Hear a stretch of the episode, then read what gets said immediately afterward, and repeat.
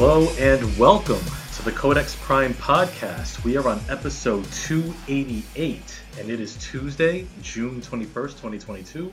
I am your host, Victor Omoyo, and with me, as always, is my co host and social media chair, Carl Bird. What's happening, everybody? That's right, and joining us live in the Codex Prime Zoom studios, we have two uh, Rhode Island based stand up comedians. First, we have the Rhode Island's whitest Mexican comic, Kirsten Logan, and he and he's also a regular at the uh, Rhode Island Comedy Connection, and also performs at clubs and theaters throughout the East Coast and in Canada. Party people, please welcome Frank Anthony Gazzaro. Welcome.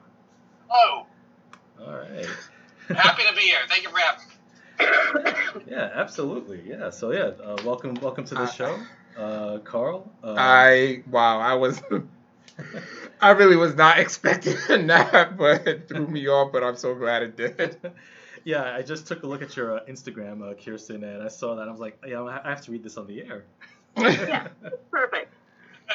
Yeah. I haven't seen another white comedian that's Mexican around here. Sorry. Yeah. so the yeah, it's uh, comedy. Indeed. I love comedy. But yeah, we'll uh, we'll talk a bit we'll talk a bit about your work and you know what you guys have been up to, and um, also we'll get into some fun some fun questions as well. Uh, before we get started in, in earnest, uh, I do want to give a quick shout out to two of our sponsors uh, on the Codex Prime podcast. First is Silk City Hot Sauce. Uh, Silk City Hot Sauce, they're a Vermont-based uh, uh, business, and they ca- they have all sorts of unique hot sauce flavors, ranging from erotic fever to uh, badass Jew to Bob Levy's uh, blue cheese uh, uh, flavor. Um, and there and there's That's also so good. it is. Um, also, all sorts of flavors that you can put on all sorts of dishes. Let your imagination run wild. Uh, go to silkcityhotsauce.com. Use the promo code CODEX. That's C O D E X, and you'll get 15% off of your order. And also, uh, we'll give a shout out to our other sponsor and dear friend of the show, Infamous Customs. That's M F A M U Customs. Uh, Rhode Island-based business. They can they make all sorts of uh, custom-made merch, apparel, including Codex Prime T-shirts. Uh, so uh, check them out uh, at infamouscustoms.com. That's M-F-A-M-U customs.com and Instagram. Uh, and that's from our dear friend of the show, Afton Ward. Uh, she's also the cider hunter as well. So you did that under one breath. I did, yeah. Yeah, that was impressive. Oh, thank you, thank you. Yeah, just had to, you know, get it all in there. Uh, but uh, but yeah, uh, uh, Frank, uh, Kirsten, um, how's life? What's uh, what's going on in, in y'all's world? It's good. It's uh, busy. Mhm. For me, it's Yeah. busy. Okay. Yeah, it's very busy. Indeed. And uh, Yeah. yeah. And, and how long have you two been uh, stand-up comedians? Um, I've been one for six years. I think I'm seven and a half or eight or something like that. Okay. Interesting. And, Yeah. Yeah. And, and what was it? Uh, what was it that uh, got you both into into the field?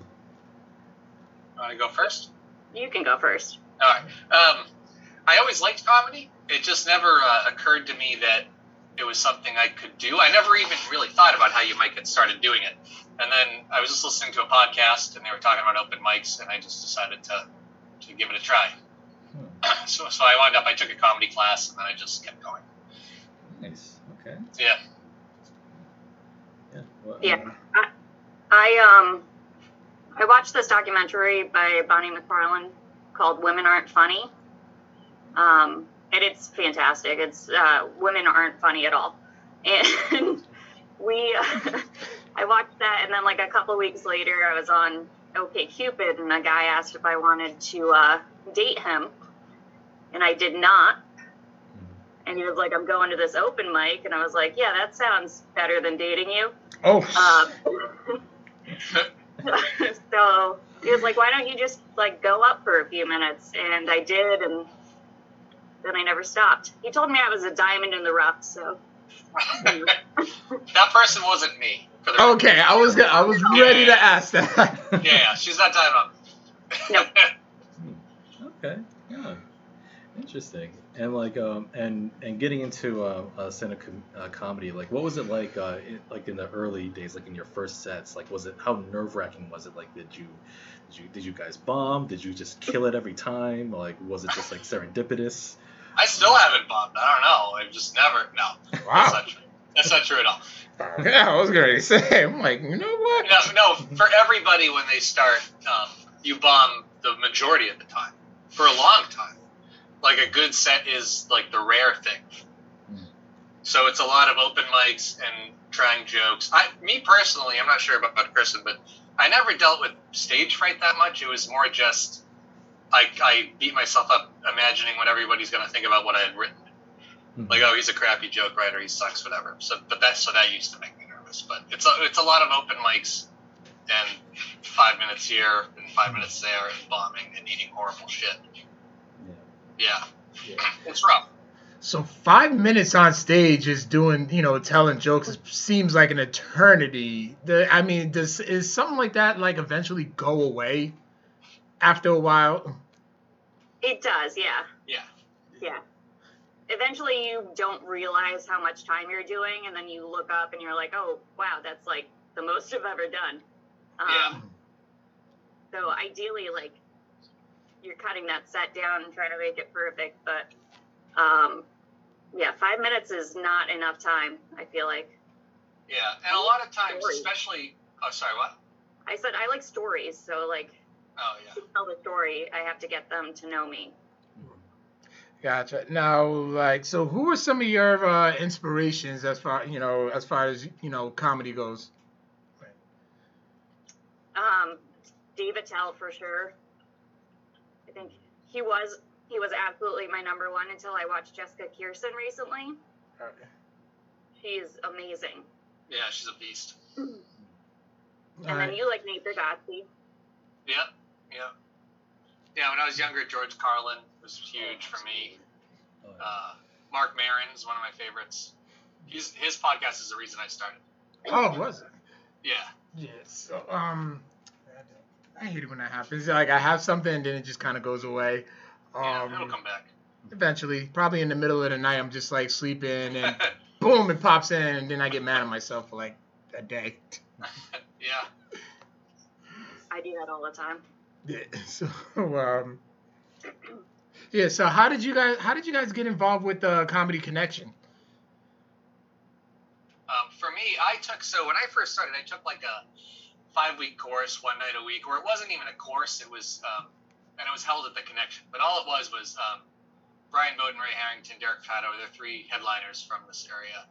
Um, incredible comedians, but they basically do a thing where it's sort of like a an open mic that they run. You sign up for it, but it's technically a class where they give you pointers and kind of just show you how not to look like an asshole when you actually start going to open mics Right. you know. So I found it very helpful. Um, it wasn't like how to be funny or how to write a joke or whatever. Um, it was just how to like how to go up and where to put the mic stand and what not to do with the microphone and, and things like that. Um, and then, but getting in at the club, so that's how I met them and the people who work at the club. And then over the years, you just kind of you perform there whenever you can. You do small shows, short little spots here and there, and eventually, you know, if they like you, if you do well, then they'll have you host shows and things like that. Okay. Yeah. I uh, I got involved because I believed in sleeping with the bottom. Um, so yeah. but I got it. I so like if you want to do a club, right, and they don't know you, a huge thing is just showing up all the time. Showing up, watching comedians, doing. Uh, do you guys are you familiar with bringer shows? No, no. Actually. What's that? So bringer shows are really common for young comics, and basically, you bring three or four or five people, and then you get to perform because you brought those people. Oh, okay. So you do a lot of bringers when you start out, and we all did them. We all dragged our friends over and over again. It's kind of like the amateur night for the club because it's a way. On an off night, the club can be open and actually have an audience and pay the bills to be open. Right. And also, it gives young comics who really don't deserve to be performing in the comedy club uh, a chance to do that. Oh, that You sounds good. Yeah. Yeah, and over time, it's a way for the owners to see you and things like that. Yeah. And now I remember my uh, question. Good thing it's still on the show. So, how did you two meet? And was it in the comedy scene?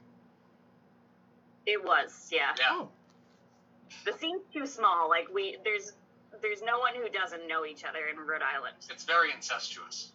Yeah. Yeah. Uh, it really is. Yeah, a lot of moms and sons doing horrible things. No. Uh, no, we were at a, a venue. Is this still open? Firehouse 13 in Providence. They used to do an open mic and music stuff. And on the south side, that's behind JD. Well, it used to be JD Byrider. I don't know. I'm It's- not great with It's directions. behind the McDonald's Yeah, where someone got shot. Yeah, it's not the best neighborhood, probably. I don't know. home sweet home no, for me, literally, but someone got shot. no, I well, we used to go to that mic all the time, and uh, yeah, it is funny. She mentioned that because one night when we were there, I went, I left to go across the street to get uh, a cheeseburger in the middle of the open mic, and I walked over, and there was police tape everywhere, cops were there, somebody had been stabbed or shot or something. Um, and I just walked right through it, and I got a cheeseburger, and nobody stopped me. but um, we were there, and I didn't know her, and she ordered a beer, and she went, "Oh, this is too sweet," and I said, "Oh, is it like like it's over fermented?" And I thought I was like exercising some beer knowledge, and like she's gonna be like, "What do you mean?" And she goes, "No, it's like they added too much yeast during the second fermentation." And I kind of fell in love. Too much sugar. Mm. Yeah, because we Not both yeast, like beer, Sugar. bonded over. You shamed. You you've forgotten the face of your father. What did I do? You said yeast. It's it's oh sugar. yeah, yeah, yeah, it was supposed to be sugar. The worst. Yeah, no worries. sounds like a That's day how we the- met, and she fell in love with me and stuff. Oh, she fell in love with you. Okay. We did we did a podcast together too. Um, like we weren't on it together until later, but like they invited me on, and I was so excited because you know young comic, and um, during the podcast at one point, completely unrelated to whatever we were talking about, I just went, "Why do you have a giant scar on your face?" Because you guys don't can't see it, Oh but yeah, we. yeah, it's like literally across his face. Yeah, I can kind of make it out. it's pretty light now, but yeah, I just was in a car accident when I was 17. It Oh, wasn't a big deal, but I got, I got that. But oh dear. super subtle and smooth. Yeah. So Why does your face look weird? so do you guys practice your material on uh, on each other? We will run ideas and, and lines by each other. Yeah, it's not like, hey, sit on the couch and let me perform this new thing I wrote for you. It's more like, like, hey, I'm thinking of a joke about, you know, lambs and farms and airplanes, and uh, I'm thinking like blah blah blah. What do you think? And, you know, it'll be like, oh, that's good, or maybe you could add this, or maybe do it a different, you know, Mostly we say like that. that could be funny, which is like our sweet way without saying like that. I have no interest. You're that was a terrible joke. Yeah, So we both go that that could work. yeah. I, I'll usually be like, yeah, well, you know, try it out and see how it goes. Oh, so you just let her, but you just let her bomb her jokes. Yeah, yeah. Well, she does the same for me. Oh, Oh okay. yeah. And really, the bombing never stops. It's just it becomes less frequent the longer you do it. Gotcha. Like we still eat horrible buckets of poop all the time. But like as, sorry, as comics, uh, like, sorry, I forgot what I was gonna say. I'm a little bit high. awesome. yeah, it, So- it's point is it's normal. To, you learn more from a bomb than you do from a great set. Really? Oh yeah, the, the funniest thing. I'm sorry. The funniest thing in the world is watching another comic bomb. So like, if we can intentionally set someone else up to bomb, it's like it. You'll you'll only hear the comics in the back of the room just dying. And that's how you know, like they know that you just fucked up on stage. Damn, I don't even know. Yeah. if And I, granted, you try to do that only in situations where it's not going to be a big Yeah. deal. You know, Yeah. you wouldn't do it at a club or something. But No. open mics or local bar shows and things. There's a lot of bar shows where you show up to perform and it's a bunch of people watching a, a game and they don't even know there's a show going on. And they don't even turn around. They're just looking at the TV, and sometimes they leave the TVs and the volumes up and everything. So it's easy to bomb in those situations. oh, there you go. And nobody's paying attention, so you probably secretly. I don't know what it is about roasting people right today, but it's like I think like that's probably the best time to roast somebody, and they're not even paying attention. they wouldn't Yep. even notice. Yeah, yeah. My record is 23 televisions in the room. Wow. Where all- was that? All of them were on. It was uh, it was like is the second to last show I did before we closed for COVID. Um, in Providence, G Pub. Yep. G Pub. Oh yeah, G Mhm. Pub, Yeah. yeah. I did a, a big sports bar in New Hampshire once that had the whole place was lined with screens and uh, I mean TVs, and they had giant like eight foot screens Hmm. for the football game. So it was like there was it was so bright in there it hurt your eyes. And then in the corner, I stood over there telling jokes, and this old cowboy guy at the bar afterwards was like, "I'll buy you a beer. That didn't go great." And I was like, "All right, thanks." you know what? Why not? yeah. Nothing is worse though. Like TVs are bad, but nothing is worse than doing like a fundraiser where the dead child is put up behind you while you're telling Oh. jokes. oh man. That's Yeah, I- more distracting than anything. I feel like that has happened, and I kind of want to know that story. Yeah, it happened to me. Oh. Uh, I don't know if it happened to you. I was at, I was hosting a fundraiser. Um, so at the Comedy Connection, really most places, you can rent it out if you want to have an event there, like in, in an afternoon or an afternoon or something. So it was Sunday afternoon. It was a fundraiser for a charity, and I think it was the people who organized it had a baby that died or something like that, and it was a charity to raise money for whatever problem was, you know, whatever the medical condition was. right. So it's a great cause, and they're all very nice people. So I'm talking to them before the show, and it's all very nice. And then right as the show's starting, um, I notice there's a big framed picture in the middle of like the stage, so right behind the mic stand, and it's of the baby. Right, it's a very nice picture, and uh, this woman goes up, and it's the the mom, and she tells a story, thanks everyone for coming, and then she tears up a little and talks a little more, and then says, I gotta go in the bathroom and cry. And someone else is like, You're doing good, Brenda, or whatever your name was. And then she goes, All right, here's your first comedian, Frank Pizzero. Oh. And I Ugh. just wandered up. Like, how could So you come uh, back from that? Like, that's just Rough. uncomfortable. Mm. Yeah. yeah, you kind of gotta try to like reset things. There's little tricks you can do. Get people to clap, say, Yeah, we're welcome to be here. And like, you kind of gotta just do get them to participate enough to make them kind of reset. I personally go with don't think about your dead baby. Don't think about your dead baby. it was like the 90th time. yeah. Yeah. But the show wound up going really well. Well, You know? But it's one of those things where beforehand I was like, son of a bitch, what am I, what the, you know? How are you going to be like, so my dick's funny, and then there's like a baby right behind you, you know? It's very weird. Mm. Wow, that's that's just that's just like like a minefield, like wrapped in barbed wire, and It is. That's what you do. I'm going to do my allotted time. I'm going to bring up the next comic and get the hell off the stage. Mm. that's like one of them situations where you try to be at be on stage like as least as possible. Yeah. yeah. Indeed. Yep. and Or I'll Yeah. go with some weird, bizarre story because I'm like, well, it's going to fail anyway. Might as well fail with this one. Yeah, that, that happens a lot with private events.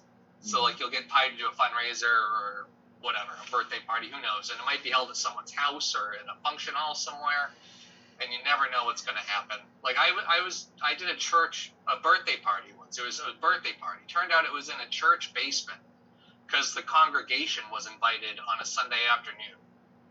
And, like, half the room was full of kids. And we're all there, and we're all, like, you know, young comics, and all when you when you start off, it's easy to write dick jokes. So that's all we had. Mm. So we did it to these church ladies. Me too. You know, it was uh, brutal. Yeah.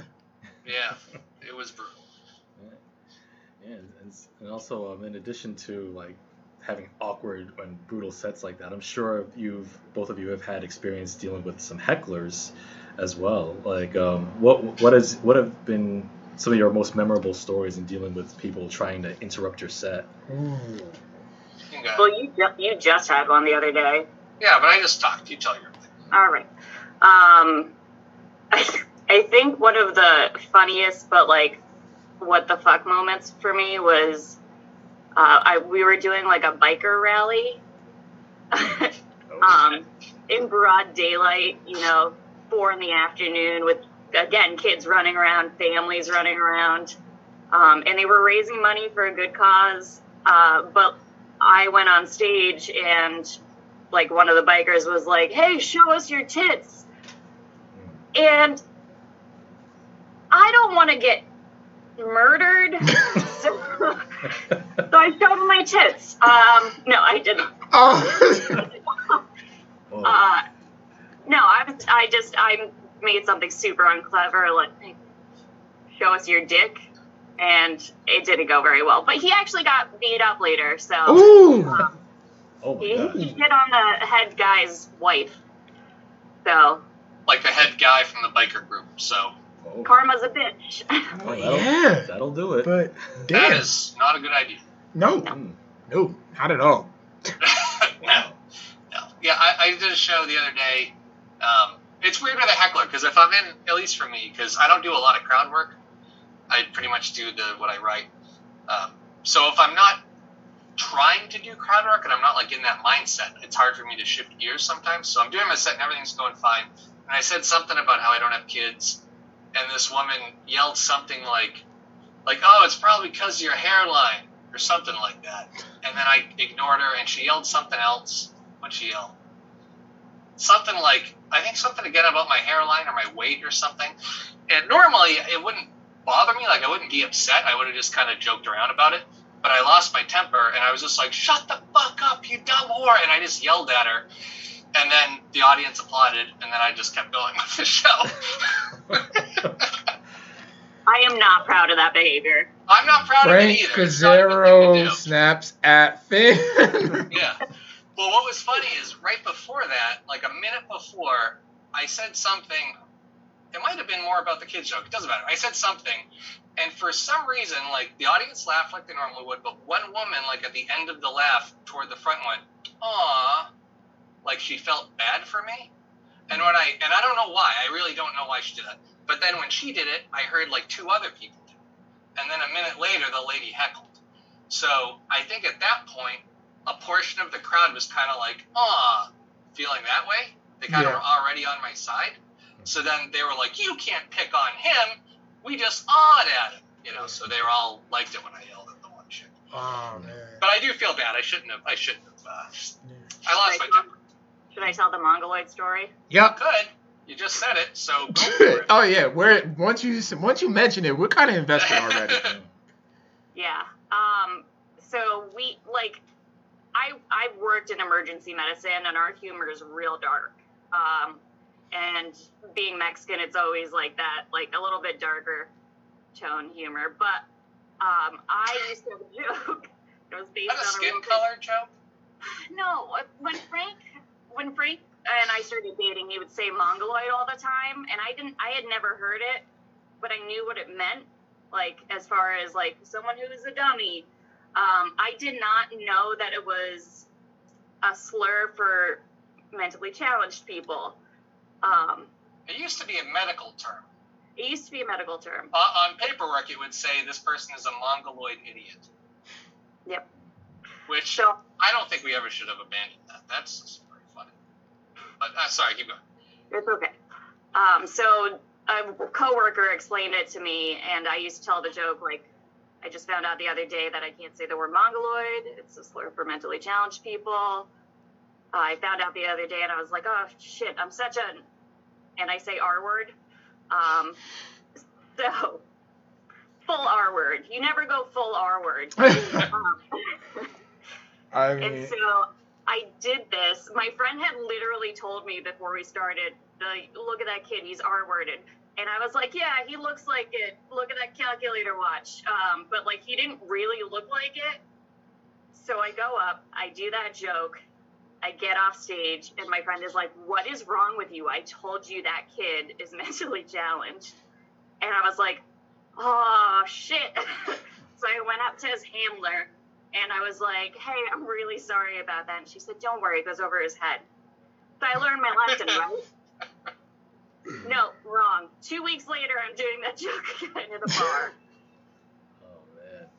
I say the whole joke, and some guy goes, hey, there's one right here. And I was like, that's uh, that's almost worse pointing.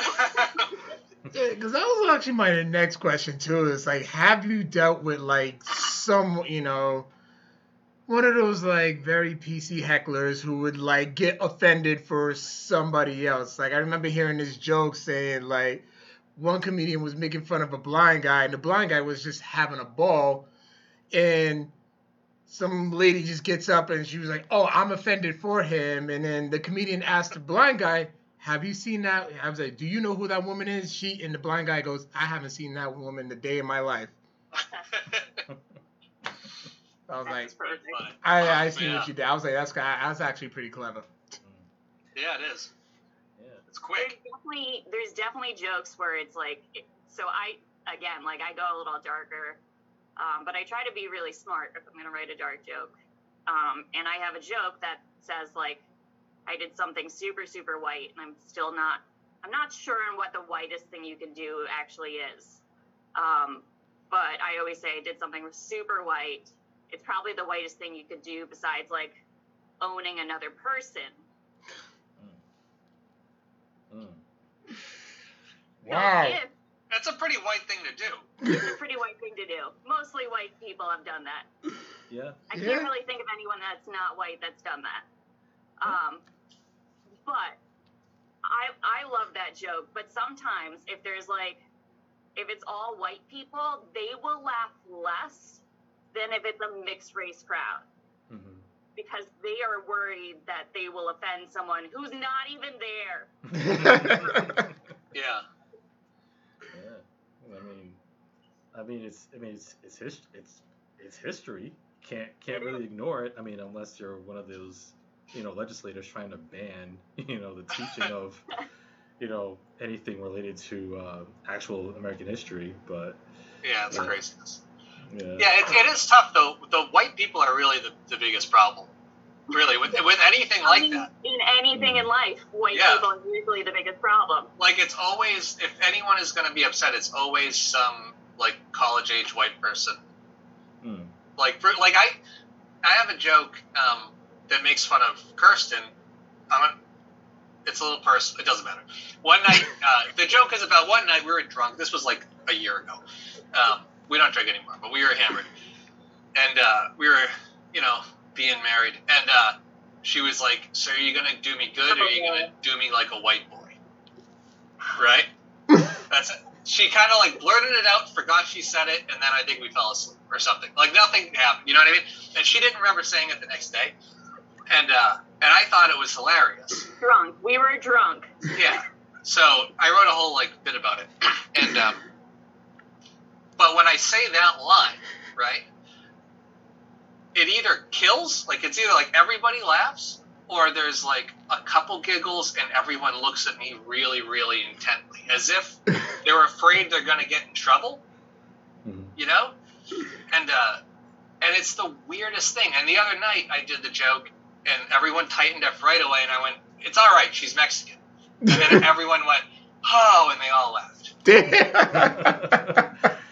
Mm. I even had to point. I've been like, white people, everyone is laughing. Everyone's fine. Look around you. It's okay. You know? Mhm. Wow. Ooh. Um, Yeah. and yeah, and, and also too, like um, uh, on, on a similar path, were, are there are there any subject any subjects that that either of you feel are too taboo to joke about, at least at least for for you guys personally, or do you think that pretty much anything is like up for grabs? Um, I think my jokes prove that anything's up for grabs. Yeah. Yeah, it's just, a- it's like, um, it's like, it's a, I think it's a combination of two things. But yes, everything's up for grabs. A combination of like, uh, where you put it and how you structure your set, because you got to let the audience get to know you. Like, if you notice a lot of comics, they're not going to do really dirty or offensive stuff until a little bit later in the set. Right. because the audience needs to kind of warm up to them first to even hear it, you know. Mhm. And the other thing is the hard, the more touchy the subject matter, the harder it is to write. So it becomes like this exercise, you know. So you have to like figure out how can I write this thing that's going to turn everyone off. That's gonna, and so how can I keep them keep them with me the Yeah. whole time, you know. It's like I think of it. I- I tell I've told like so many people. I think of it like certain things. Like if you want to write a rape joke, right? That's one of like the worst things ever to joke about. But there's a lot of like dumb, edgy comics who are like, oh, I joke about everything, and they have these horror, horrible jokes that aren't funny, you know. Yeah. But but we've also heard comics who have jokes that are funny that involve that, you know. And it's like, so for a brand new comic, they're usually like, I want to be like Anthony Jeselnik or one of these edgy guys and write these jokes. And it's like you got to understand that's a black belt move. Like that's a that's showing the audience like you're you're not just saying I'm going to joke about this thing. You're saying I'm a good enough writer to Yeah. make this work. Right. And it's like, and if you don't even know how to do that yet, how to write a simple joke, writing a complex one is like way over your head. You know, that's when audiences really get pissed off when someone's just screaming nonsense. Mm. You know. I like that. I like that challenge better, which is why I think I try harder with those jokes because I want to. I want to make people able to laugh at humor rather than have to wait for a situation where it's appropriate to laugh at humor. Gotcha. Yeah. Yeah. So like just prodding the bear a little bit. I want to make you think about like what's actually offending you. Mhm. Gotcha. Yeah. Now, now, how how often do you guys joke around each other in your sets? A lot. Uh, fifty percent. Yeah, probably half. Pretty much all my relationship related stuff. Yeah, Is Yeah. it's probably probably half. Yeah, Like ten minutes on us. yeah.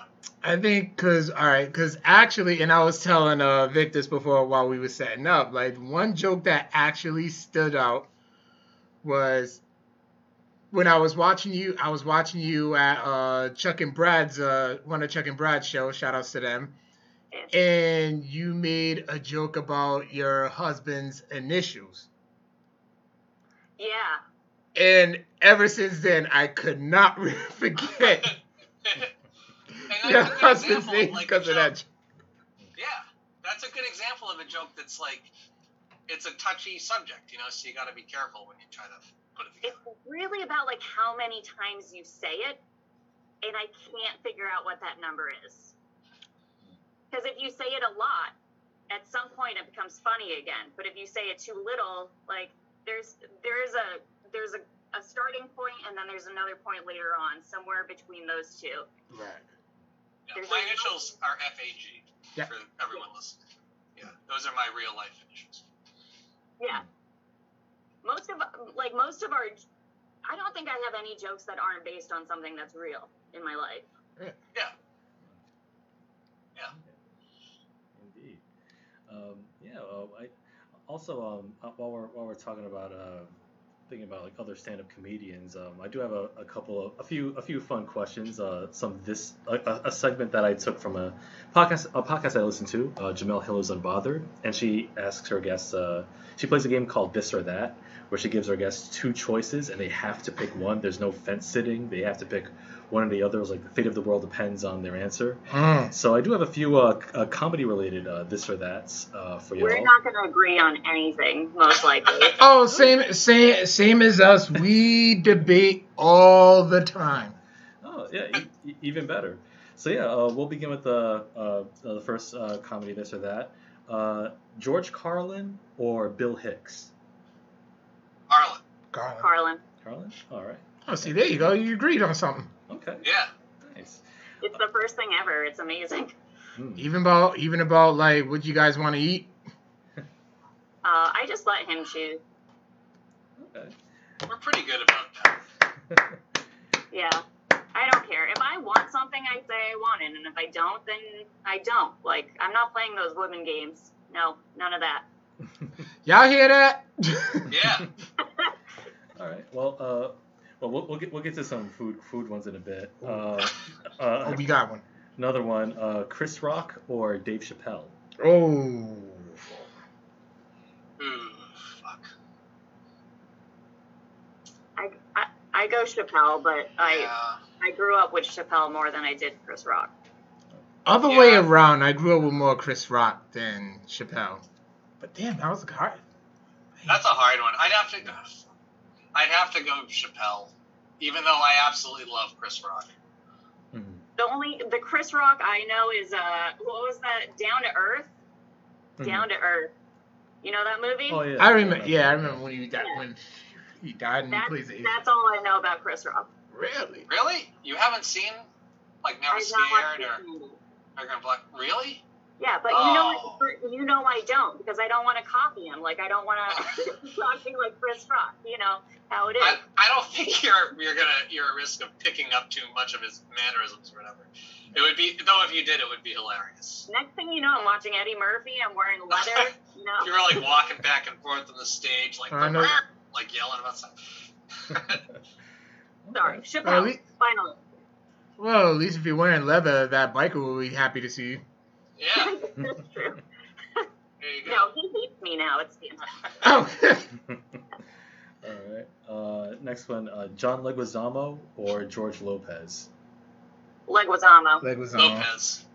I do like I do like Le- I do like Lopez though. I actually enjoyed his show, his uh, sitcom.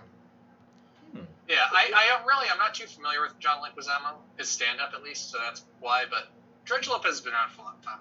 Yeah. Uh, that was the first comedy album I ever owned. Was John Leguizamo. Oh. Um, and I still, I still think about jokes from that. Yeah. Like, he had a joke where he said, like, he had this feminist girlfriend, and at some point she's like, "Why do they have to say this with masculine words? Why is it always masculine? Herpes? Why not himpies?" And I, I think of those jokes all the time. Mm. That's funny. It That's is funny. Yeah. Yeah, Leguizamo had a he had a lot of good stand-ups in the '90s. Yeah, I remember. I do like Yeah, his serious big. roles though. Oh yeah, he, he's also a good actor too. Yeah. Um, another one, uh, Pete Holmes or Bill Burr. Mm, Or sure. Billy Billy Redface. oh Jesus. yeah, I like Pete Holmes a lot, but I mean Bill Burr. I think I don't know. He's in contention for like the best in the business right now. You know, he's one of the best in the world. Pete Holmes has well structured jokes. Like he's a great joke writer, and they do absolutely match his personality. But it seems like he is performing, whereas Bill Burr just seems to be ranting. Yeah. I like that, like a little bit rougher style. Mhm. Yeah, that's true. Yeah. And no one's better at that black belt stuff really than Bill Burr. Well, Chappelle's good at it too, but pretty much everything he does. Didn't he improvise like? What was it, 30 minutes or 20 minutes to piss off the audience that was yelling at every other comic? Oh yeah, in Philadelphia, Bill Burr. Oh, yeah. Like that was like 15 years ago. Oh, yeah. yeah, Yeah. that's kind of what blew him up, sort of. Oh yeah, when he gave uh, Philadelphia that stern talking to for like Yeah. ten minutes. I need to find that. Oh yeah, he goes in on Philly and you Yeah. For like 15 minutes straight, and he's like, and he counts on every minute, like 11 minutes left, 10 minutes left. It's like yeah. six minutes left, and I'm really selling my CD, you motherfuckers.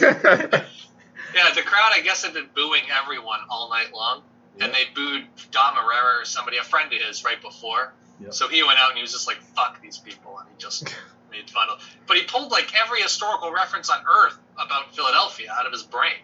He made oh, Right. fun of everything you can imagine about the city. It was pretty great. Oh yeah, absolutely.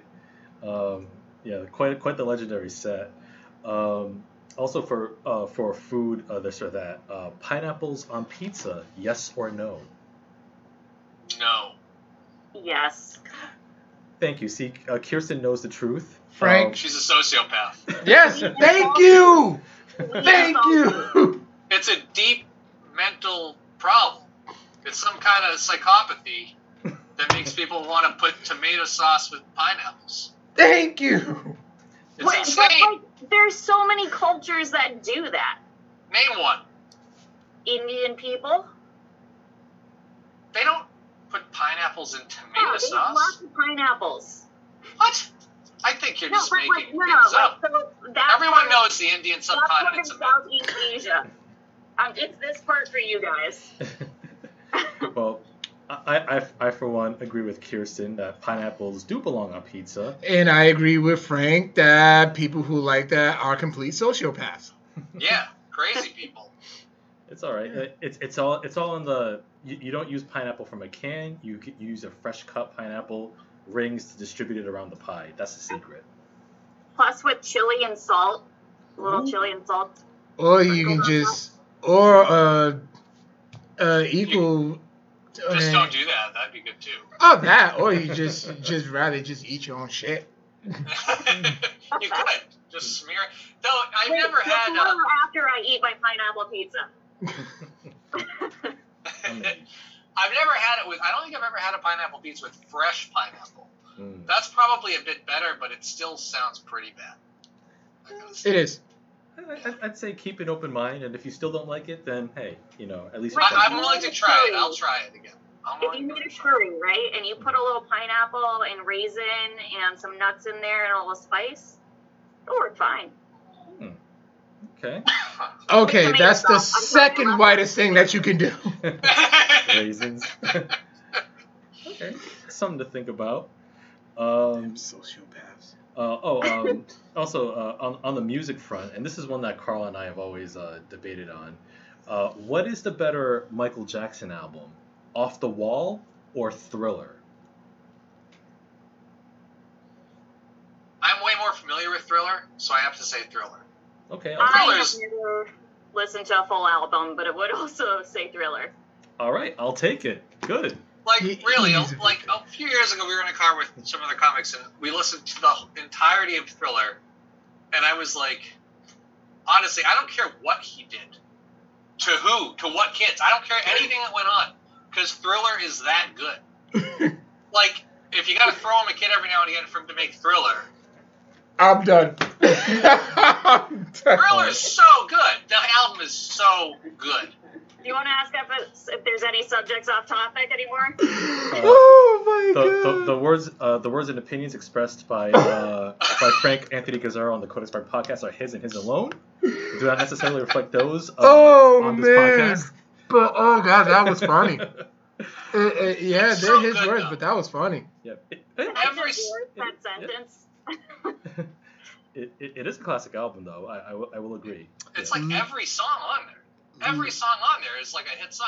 Yeah. You know, you, you know the words to every goddamn song. Listen to Off the Wall, then come back and see us.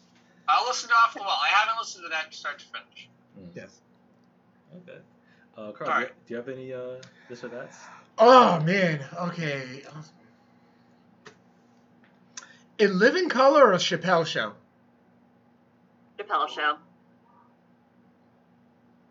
You, I, I never think- watched In Living Color. You I was- think technically Chappelle's show is better, but I'm gonna pick In Living Color yeah. because I grew up with In Living Color, and I I love that. I would get home from school at like 2 in the afternoon. Chappelle's Show would be on, and I'd watch it. Oh, so you were born in like 1995? Yeah, yeah. Seriously? No. Oh. I'm an 80s baby. 87. Ah, yeah. And Living Color is not available for streaming because that that was the show. That was the shit, man. It was on like Hulu or something for at least a little while, and I remember watching some of them, and I was like, "This is today. It would be like beyond. It just wouldn't be. It's not makeable. You couldn't make it No, you can't. today. You know, you couldn't make a handyman sketch today. Ooh. As hilarious as they are, the show is so good. It was so good. There's a lot of things that we couldn't. They like. Even just like going back watching it, it's just like, how in the world was we able to get away with so much of the things that they were saying? And it's still funny. It really is. I mean, the cast of In Living Color. That's that's one of the best casts of any TV show ever. I believe I 100% agree. Yeah, it's so Have you guys good. ever seen uh, Strangers with Candy? I remember the commercial, but never got into the show. It's like so ridiculously inappropriate. what what what is your favorite example of that, Frank? Well, I, well, it's there's a scene where somebody s- says it's hard to explain. Oh, there's a whole bunch. I don't even want to spoil it. I don't want to spoil it. Just give one. Look up the episode. I think it's called "They All Want Cake," Okay. and watch that episode. And if you walk away like this show's not funny, then then I don't know what to tell you. Then you don't have a sense of humor. It's so funny. Then you don't like pineapple on your pizza. I guess I'll hate that show then. Look look up the episode "They All Want Cake." I don't want to spoil. I can't spoil. Okay. All right. Yep. I'll, I'll, I'll look that up. Um, Plus Mel Brooks. Mel Brooks. like- okay, yeah. Any of his movies. Well, Young Frankenstein would, but Blazing Saddles, Jesus Christ. Yeah. yeah, Blazing Saddles, like, I mean, for the context, uh, it, the, the, in the times it came out in the 70s, it killed, but now it's like, yeah, you couldn't, not only could you not do that, it just like, even even taking some of my, some of the risque, most risque jokes aside, like, it just wouldn't work in today's era, you know? Ah, I wish it would though. Mm. Not Yeah. not like I don't know. I just love things that aren't PC. I don't know why. It's not. I- It's not nice. I don't think a But I just don't like to give words that much power. But some words, yes. I don't know. I'm gonna stop talking before I bury myself in this hole some more. it's called Who Wants Cake, not They All Want Cake. Who wants cake? All right. yeah, I feel like it plays in Blazing Saddles, I think people would get mad if, if just some white dude did it. Hmm. But if there was, but if the writer or the directors, it was more diverse, it might maybe it could work out. I guess See, it depends on the is- marketing, every- really. every- neither of us is committing to anything because we're like, I don't know if this is the wrong. yeah, yeah. I'll, I'll say like it, it, it, it largely depends. Um, like it largely depends on like who's telling the joke and like Yeah. yeah. So Yeah, and I'm pretty sure with that movie, um, Mel Brooks brought Richard Pryor on to write parts of it for that reason, because it was there was so much racial stuff in it. mhm. Yeah. You know, Okay, I actually got a good question. If you can put together like a four man tour, four person tour, excuse me, of like of um, of Rhode Island comics, who would you put together? Other than yourselves.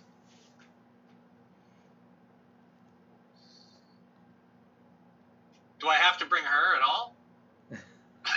Other than us. I don't have to disappoint you by telling you you wouldn't make the list. oh. Um, I I- think I would do. Sorry, go. Do you have it?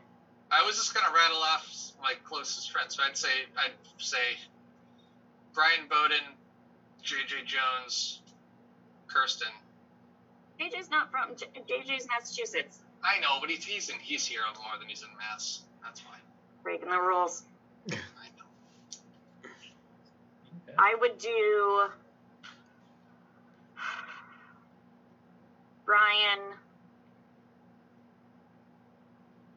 Probably uh, Ray Harrington. Ray Harrington's good. Yep. Yeah, he's Um, tremendous. I can still use Derek Fonseca.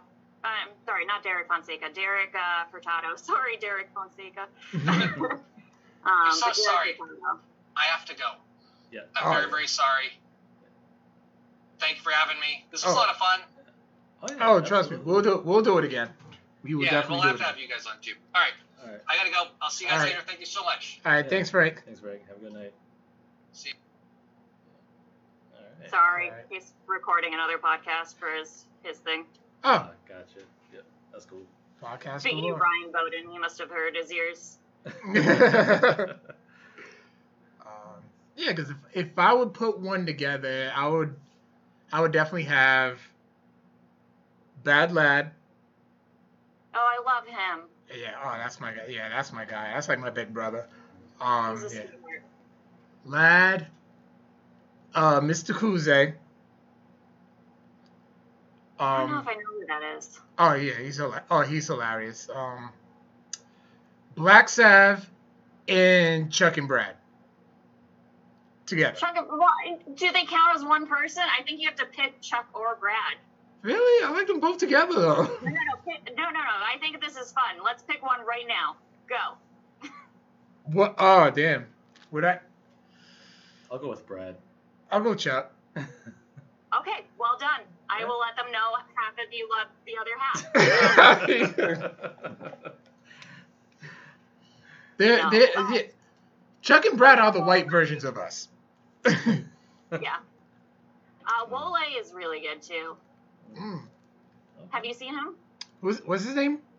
Wole? Well, like, no, I haven't. He so he and uh, Black Savage work together a lot. Um, I love Black Savage. I know he probably doesn't think I do, even though he yelled at me on stage one time, I pronounced his wrong his name a little bit wrong. Hmm. I always pronounce his name wrong. I can't say his first name. I suck at it. and he like picked me and he's like, say it. And I was like, oh God, no. oh, see, he knew what he was doing. He was making you say his name. yep. And you know what I didn't do? Say his name. Mexicans are stubborn people. Oh man. Was... But he's good, man. He has a lot of he has a lot of potential. I want to see him like define his act a little bit. Yeah, I do. I do catch him whenever I do the uh, "Where's the Funny" shows that happen at Alchemy once a month. Yeah. Um. Oh man. Oh, I have another uh, this or that question uh, for comedy films. Um, for uh, two of Eddie Murphy's most well known. Oh Jesus. Uh, Coming to America or Harlem Nights. Coming to America. There you go. Correct yeah. answer. but I haven't seen Harlem Nights. You're not so. missing anything. No, Harlem Nights is great. It's not. It is great. Um, let me explain to you why Harlem Nights isn't great. And we've and Carl and I have had this debate with uh, multiple guests on the show. Um, Harlem Nights, if, you, if you're not aware, it's Eddie Murphy's one and only uh, directorial uh, uh effort, mm. film effort, and for good reason, because um, to stick up the ass critics. Because you know Eddie Murphy, I mean Eddie Murphy did something Harlem is actually extraordinary for this one thing. Eddie Murphy did this one thing where he took all these legendary uh, comedians, black comedians at the time. You had Redd Foxx, uh, Richard Pryor, uh, Della Reese, and, and Arsenio Hall, and many others. And he managed to make the film unfunny for the almost two, for almost two hours. It's it's an amazing thing to see. It's like you, you're watching it, and I'm just like. like where? It's, it's, a, it's, a, it's, a, it's a two chuckle film. Oh no! Chuckle film. Oh no! Watch this now. Yes, please watch, watch yeah. this and then come back and then tell us what you think. So I also love him in Trading Places. Oh, that's greatness. He was good yeah. in that, yeah. Yeah, D- Dan Aykroyd. oh, so good. Yeah, but yeah, uh, Harlem Nights. It's um, it's like it's like one of those films where you you could tell that all the actors involved had more fun riffing off camera, and then when they when it was time to like do the scripted material, they just didn't have it. It's I would amazing. love to see those. I would love to see Harlem Nights outtakes. That's pro- that'll probably be a better movie than what we got. I mean, I'm sure it would be funnier be because it's more natural, but honestly, it would probably be just as funny.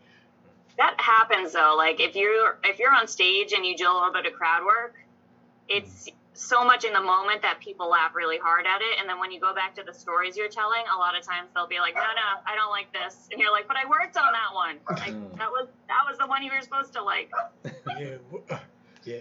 So who was a who was a comedian that you would love to like open for, like your dream show? Honestly, I already live that.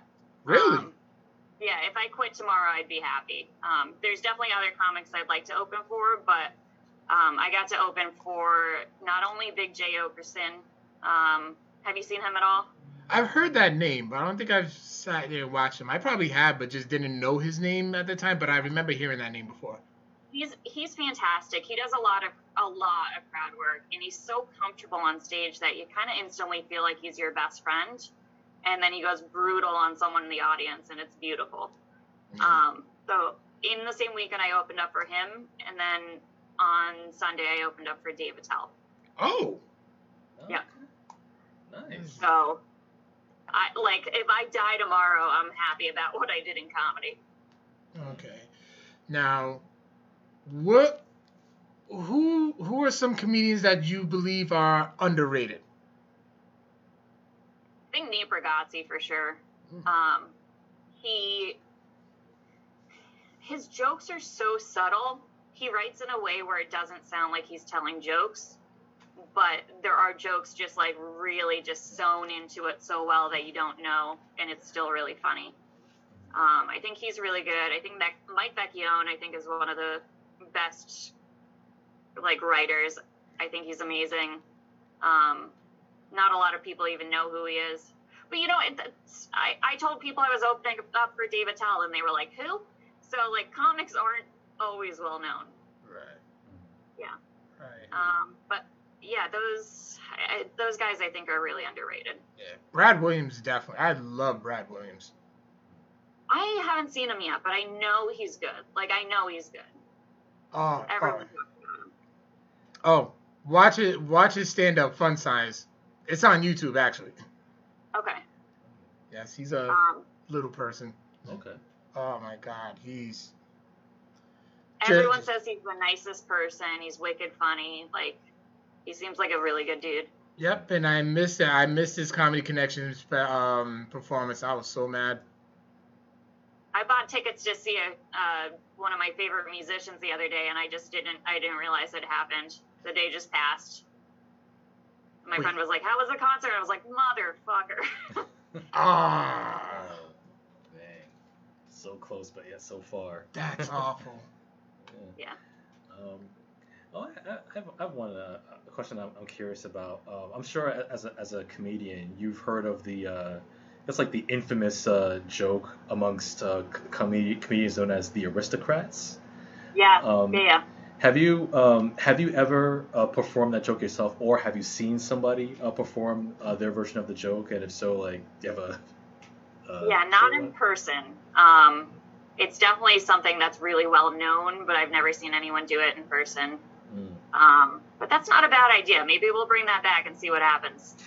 Yeah, because um and and uh, for and if, if if you're not uh, familiar with the aristocrats, uh, uh, Carl, it's a it's a joke where where the, punch people know the punchline. The punchline is and we call it we call it we call it the aristocrats, and it's like the whole thing is like a, com- uh, comedians like pitching this act called the aristocrats, but how they get to the punchline, they do the most they say the most grossest, most vile, most awful, fucked up things you can imagine. Just like and it's and it's mostly improv and it's just absolutely disgusting and poor taste. And then at the end is, and we call ourselves the aristocrats. So it's all about the journey, the nasty, fucked up journey of getting to that punchline. Um, the one example that I know of was Gilbert, the late Gilbert Gottfried. Uh, that's what I was gonna say. Yeah. Yeah. Who I, I listened to a clip of his on YouTube where he was going through the joke, and I'm like, what the fuck? This is like an endurance test. he was the best, the best at doing like a super sick joke, super sick, and it's just for this is one of those things where like the timing matters, right? Like, do you say this one time or do you say it thirty times? Right. Um, so we saw him not that long ago. So he's actually the the first date we went on was to see him at the Comedy Connection Wow. Oh, awesome. because I had never been there before. He did 20 minutes with like a one inch piece of uh, masking tape. Wow. Like, it doesn't even sound feasible. Mm. Um, but the last time I saw him, he ended with a joke about um, a little boy, a little boy coming home, and he's so excited. He tells his dad, "Dad, I just did my first blow job." And the dad's like, "Oh, I'm really proud of you." And he goes, "Yeah, it tasted really bad." And he went on for like 20 minutes. Like, imagine that. A little boy with cum on his mouth. A little boy with cum all over his mouth. And for like 20 minutes, just kept saying that. Oh my and, god. like, It's just too much, right? But it's too much to the point where it's funny instead of being like, oh, that's really terrible. oh man. Yeah, it's like um, I think it's like that. It's like that that comedy principle where like if you you go over the line twice or something like that. Yeah. Okay, so one thing I did ask uh, Mr. Kuzi this: what what are some famous uh, comedy clubs that you would like dream like your that you would dream to perform in? Um, I would love to do uh, the cellar. That's like the number one out of Mm. all of them. Um, it's in New York City. It is one of like if you get past at the cellar, you're golden. Um, definitely there. I'd like to do Gotham in New York.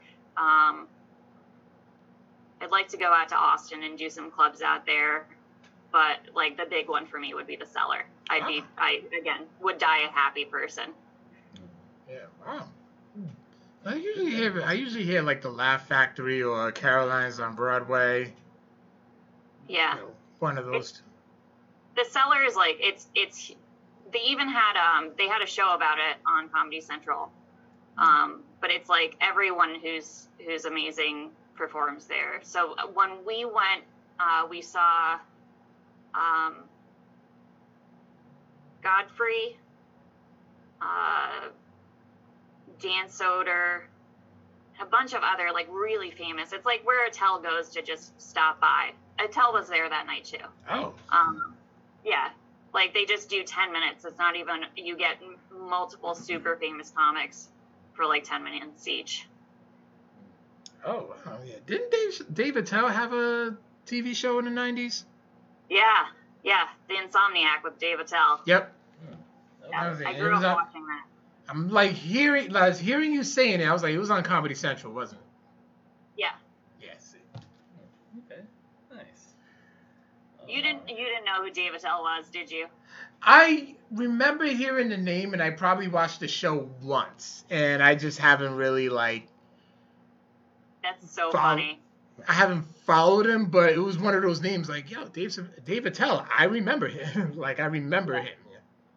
He is, he is like, honestly, if you have, there's a, there's an album called Skanks for the Memories. I if you want to be PC, don't listen to it at all. Um, but you like give you you're not doing yourself any honor by not having listened to it. It is so perfectly written, and the jokes are just like punch, punch, punch, punch, one after the other, so fast. Right. Um, amazing. He's an amazing, amazing writer. Nice. Yeah, that's good. Solid recommendation. I'll definitely check out that. Check that out. Yeah. As a matter of fact, let me write that one down. That's skanks for the. Skanks for the memories. That's fun. I do. I do love the the wordplay. yeah it's it's it's remarkably because it's dirty it's super dirty but it's so perfectly well written that i don't care if it's dirty at all Mhm. That is hilarious. What else you got, man? Um, it was. I'm always. I'm always forgetting. I See, I didn't have the chance to write all these questions down that I had. So now. Um, oh, spe- uh, speaking, going back to um, uh, the, this, the this or that with sketch comedy. I know you mentioned Did Live in Color uh, earlier. Uh, for another th- this or that, uh, SNL or Mad TV. snl Yeah. I go with Mad TV because, um, interesting. uh, uh, What what do you think of SNL like overall? Just out of curiosity. currently? Um, yeah, current both currently and like in, in like past years. You can go I think- i think the humor doesn't stand up um like if you watch the really old stuff we watch it and we laugh because it's nostalgic. But if you put something out like that today i don't think the humor would stand up.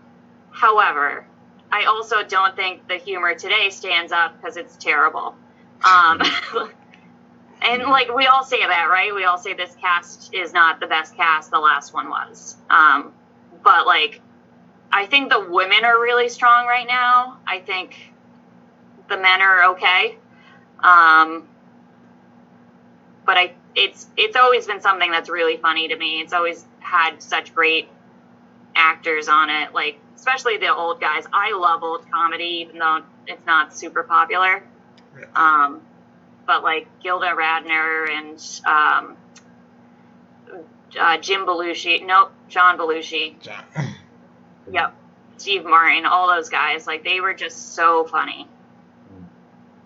Yeah, yeah, like like classic SNL, SNL like it, it does have staying power. Like I agree, especially with that with that lineup.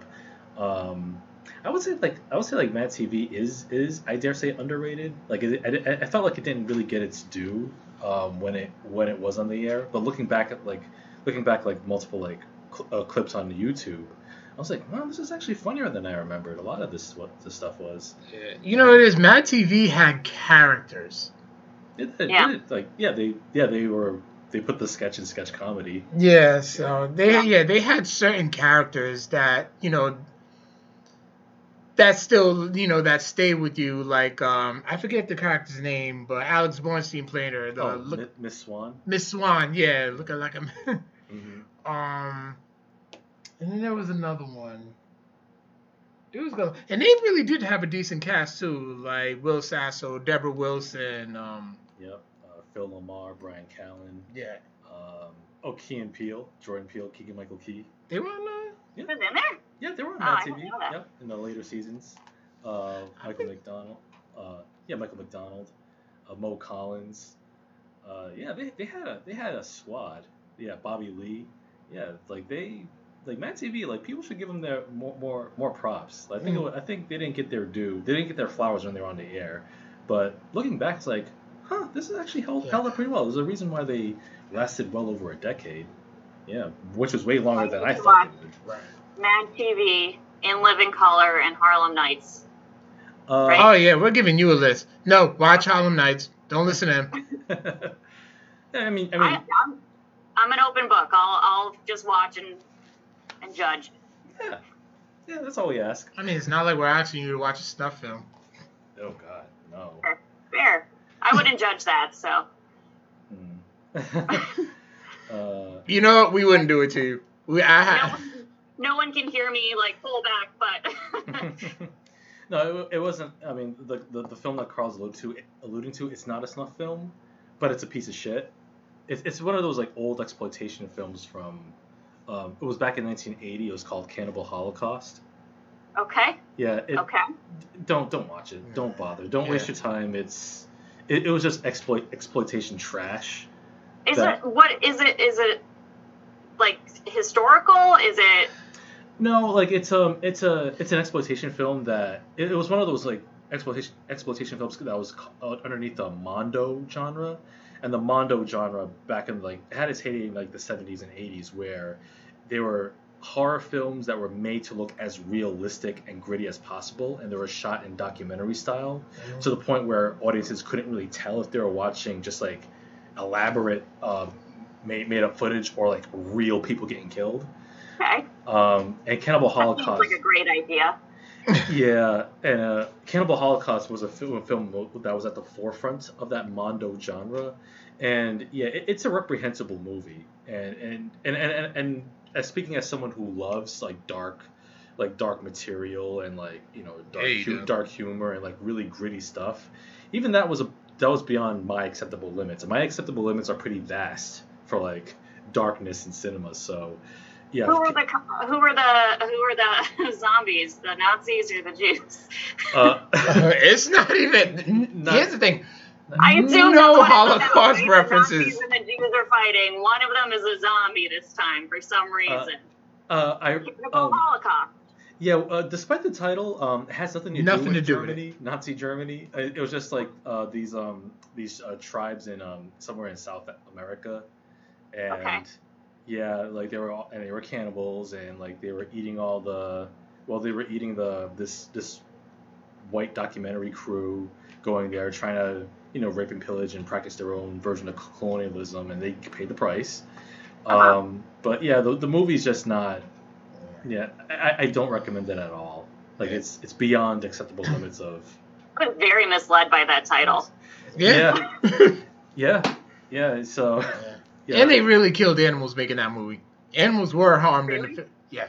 they did. Yeah. Um, which I, I I didn't watch any of that. I just put my hand up and just hit fast forward. I sat through that. I sat through it. I think I cringed over. I don't know. I cringed over two scenes, which is it didn't age well too. So it's like between these standards, like you can handle it, but it's just like if you're, you know, if you're an animal person, I wouldn't recommend. it.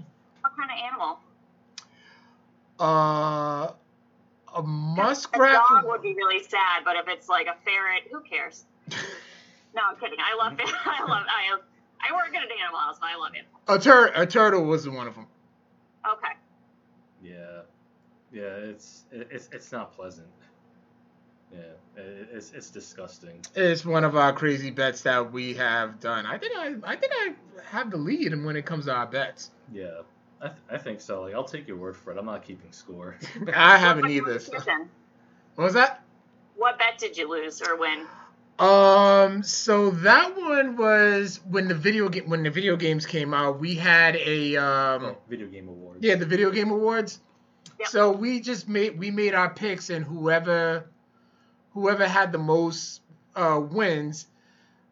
Um, I no, yeah. If Vic won, I had to watch Cannibal Holocaust. Okay. And if I won, Vic had to watch Blankman and Meteor Man, both movies that he couldn't stand Okay. at the time. I won, so he watched those movies, but just out of curiosity, because he brought this up, he brought this movie up to us like a long time ago. And Okay. I just always been curious about it. He always would say, like, despite all the messed up movies that he's watched, he- I he just said, "Oh, I will never watch this. I will never watch this. I will never watch this. I will never watch this." So curiosity killed the cat. I just said, you know what? I still, even though I won, I'm gonna watch it, and I just sat, I just sat through it and watched you it. Like, it? You regretted that every second of it. not really. I was just like, ca- I mean, I guess I can handle it. I don't, I don't get too emotionally invested in stuff. Like, I don't cry in movies or TV shows.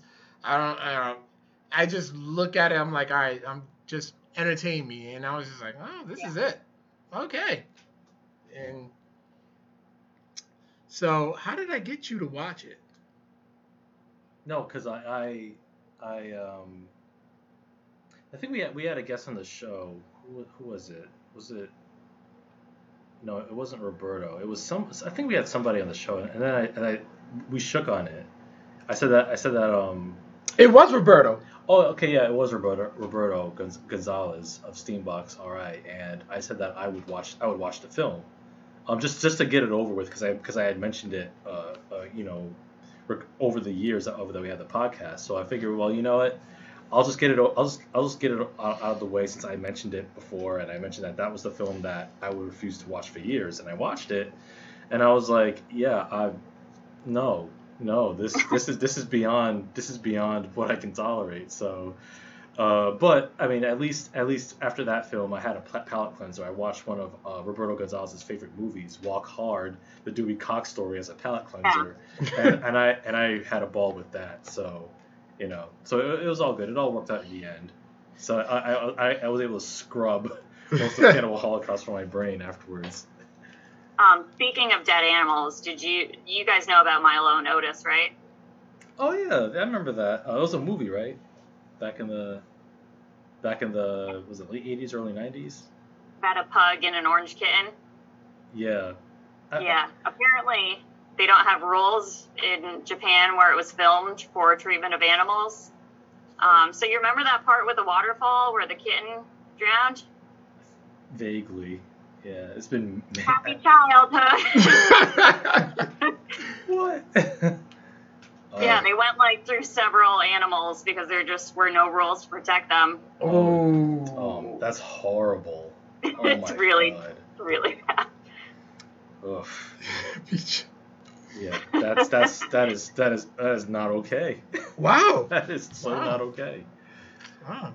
Oh. Just- I'm just ruining things one memory at a time. Oh Jesus! Oh, one the one of the things that I did ruin my childhood was that for the one, Lion King's my all my all time favorite Disney movie. Yep. Okay, don't judge me. Lion King is the best one ever of all time. They used tigers for the Lions Roar instead of lions. Oh really? That's not. That's that ruins it a little Yeah. bit. Why tigers instead of lions? Their roars were able you were more projected than the lions. Hmm. Oh, they were stronger, I suppose. Yeah, yeah, Interesting. yeah. It's awful. Oh, that's that's. Was it what, the new Lion King or the old Lion King? The old Lion King. Okay. oh, that- I mean, I still like that all better than the new one, Yeah, I would. despite that fact. Yeah. Yeah, the yeah the, the new one I didn't even bother. I I, I, I, I'd say check it out. I did, they- I watched it. I watched it. I enjoyed it. I thought it was cool for what it was, but I think it could have been. What it did is just that they made it too real. You know what I mean? Like they just showed no, like the animals showed no emotion. Where it's like, all right, you can throw some animation in there. Yeah.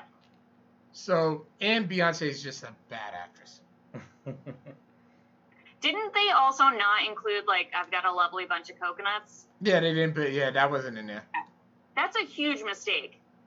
That's a huge mistake. Yeah, I mean they kept the lion sleeps tonight, but like yeah. Yeah.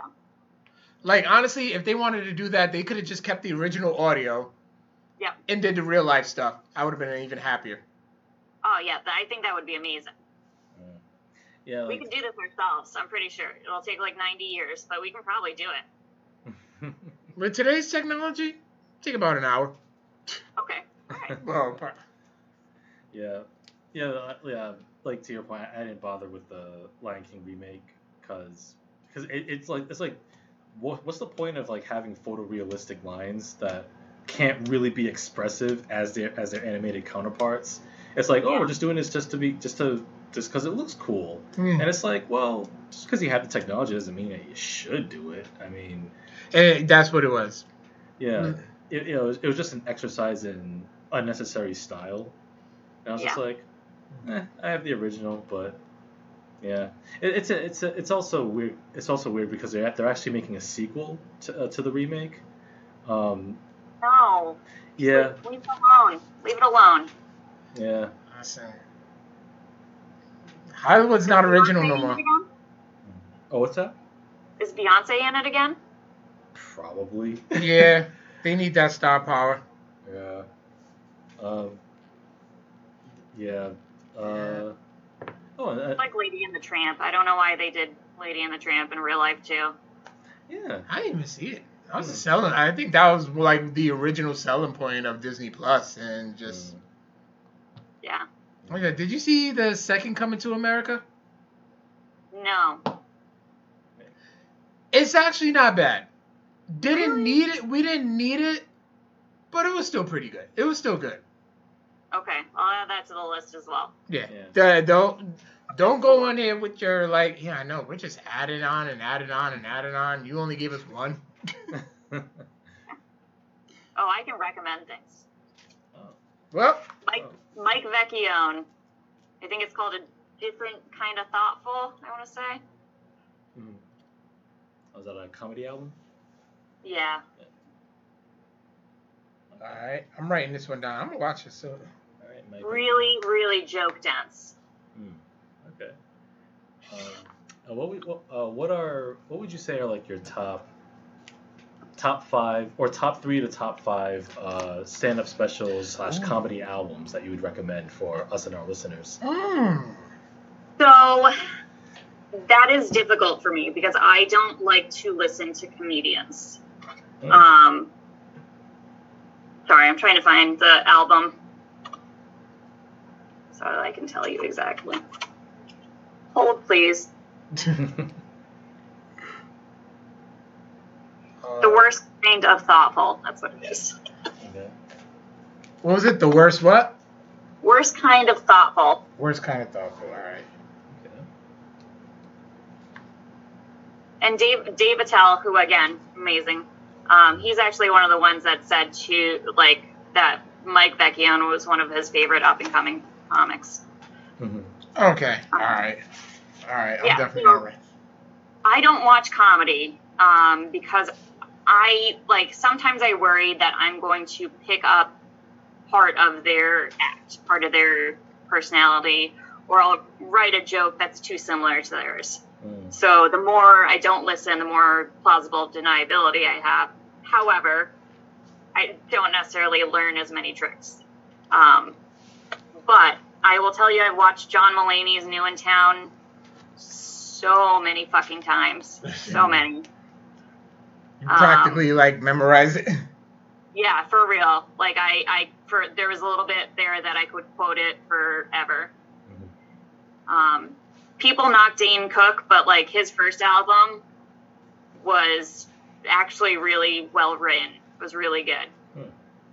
Like I still say stuff from that album, and that was what I was 18, so two years ago. Um, What was it? Vicious Circle by Dane, uh, Dane Cook's Vicious Circle. I think that was a good one. I think that's the third one. But I don't remember the first one, what it's called. But like, I still say things like relationships. Like, when it's, you know, it's still, it's funny. Mhm. Um, there's a part, I think it's in the first one, where he goes, You can have the house of your dreams. Anything you want, dreamers. and I still say that like anything you want, Dreamers, all the time. Uh, the car alarm song, that's like classic. Um, you guys don't know that at all, do you? No. I yeah. don't. Mm. It's he made up a song to the car alarm, which goes something like, "Hello, I'm a car. Gasoline makes me run. Seat belts, radio knobs." And it just like one more verse of that, but I still sing it when I hear that. Uh. I feel like if I do it, if I listen to it, I will probably do that too. Yeah, yeah, definitely. It gets it's very catchy. Oh man. Oh man. So anything else you got, Vic? Oh man. Um. Yeah, I think that's I think that's all the questions. Uh, all of this or that's I had that I could come up with. So. Yeah. uh, Yeah. Oh man. But Kirsten, thank you for coming on. We finally for did it. Yeah, I'm so sorry. It's my I'm actually quitting my job. No one knows yet. Um, well, but heard it here first. hopefully no one's watching.